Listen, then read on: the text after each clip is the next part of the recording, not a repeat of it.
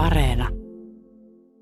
Ykkösaamun blokkari, Ylen Venäjän kirjeenvaihtaja Erkka Mikkonen.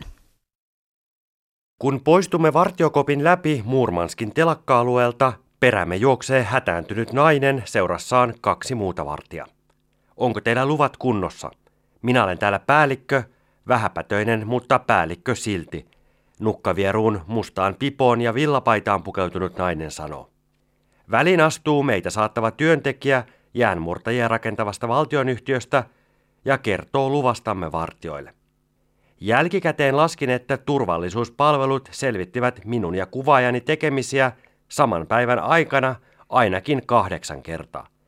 Kyse oli telakka-alueen vartioiden lisäksi niin jäänmurtajia rakentavan Rosatom Flotin omista turvahenkilöistä kuin kansalliskaarti Roskvardian joukoista.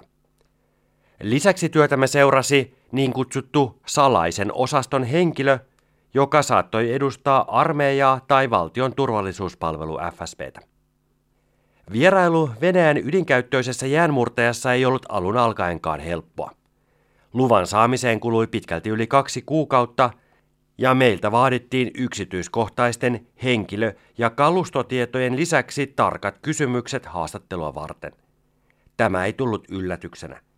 Toimittajana pääseminen lähes mihin tahansa venäläiseen valtionyhtiön tai virastoon on usein erittäin hankalaa erilaisten lupien ja turvallisuustarkastusten vuoksi.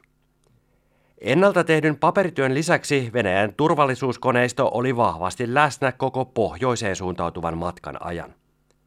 Kun saavuimme Murmanskiin, hotellimme rekisteröi tulomme tuttuun tapaan sisäministeriön alaiseen virastoon. Ulkomaalaisten on Venäjän lakien mukaan aina ilmoitettava uudesta olinpaikastaan viranomaisille. Kun edellisenä päivänä vierailimme läheisessä Teriberkan kalastajakylässä, patikkaretkeltä palatessamme autollamme odotti kahden rajavartijan kuulustelu. Myöhemmin he tulivat takaisin paikallisen kuljettajamme luokse kysymään vielä yksityiskohtaisemmin tekemisistämme. Venäjää kutsutaan usein poliisivaltioksi. Osuvampi ilmaisu olisi vartija yhteiskunta, sillä poliisien lisäksi maassa toimii lukematon määrä erilaisia valtiollisia ja yksityisiä vartija- ja turvallisuusjoukkoja. Tutkivan journalismiin keskittyvä projekt laski viime vuonna, että joka 57. venäläinen on niin kutsuttu silovik, eli henkilö, joka palvelee jossain valtiollisessa turvallisuusjärjestys- tai puolustusorganisaatiossa. Sana itsessään viittaa voimaan ja se voidaan kääntää vaikkapa voimaväeksi.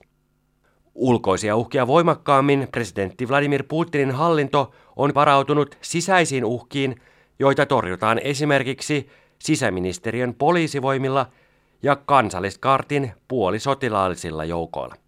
Omat joukkonsa on myös esimerkiksi rikosseuraamuslaitos FSINllä, turvallisuuspalvelu FSBllä – ja korkeimpia poliittisia päättäjiä suojelevalla FSOlla.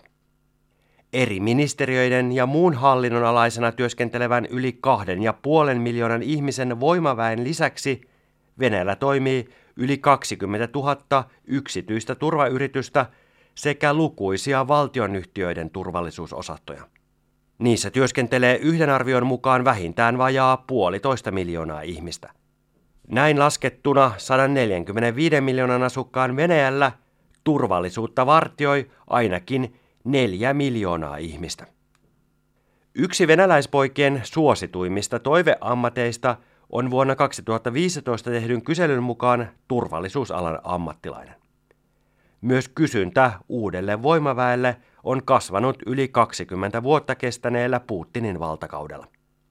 Riippumattoman median selvityksen mukaan Kuudessa vuodessa valtiolle työskentelevien turvallisuusjoukkojen määrä on kasvanut 10 prosentilla.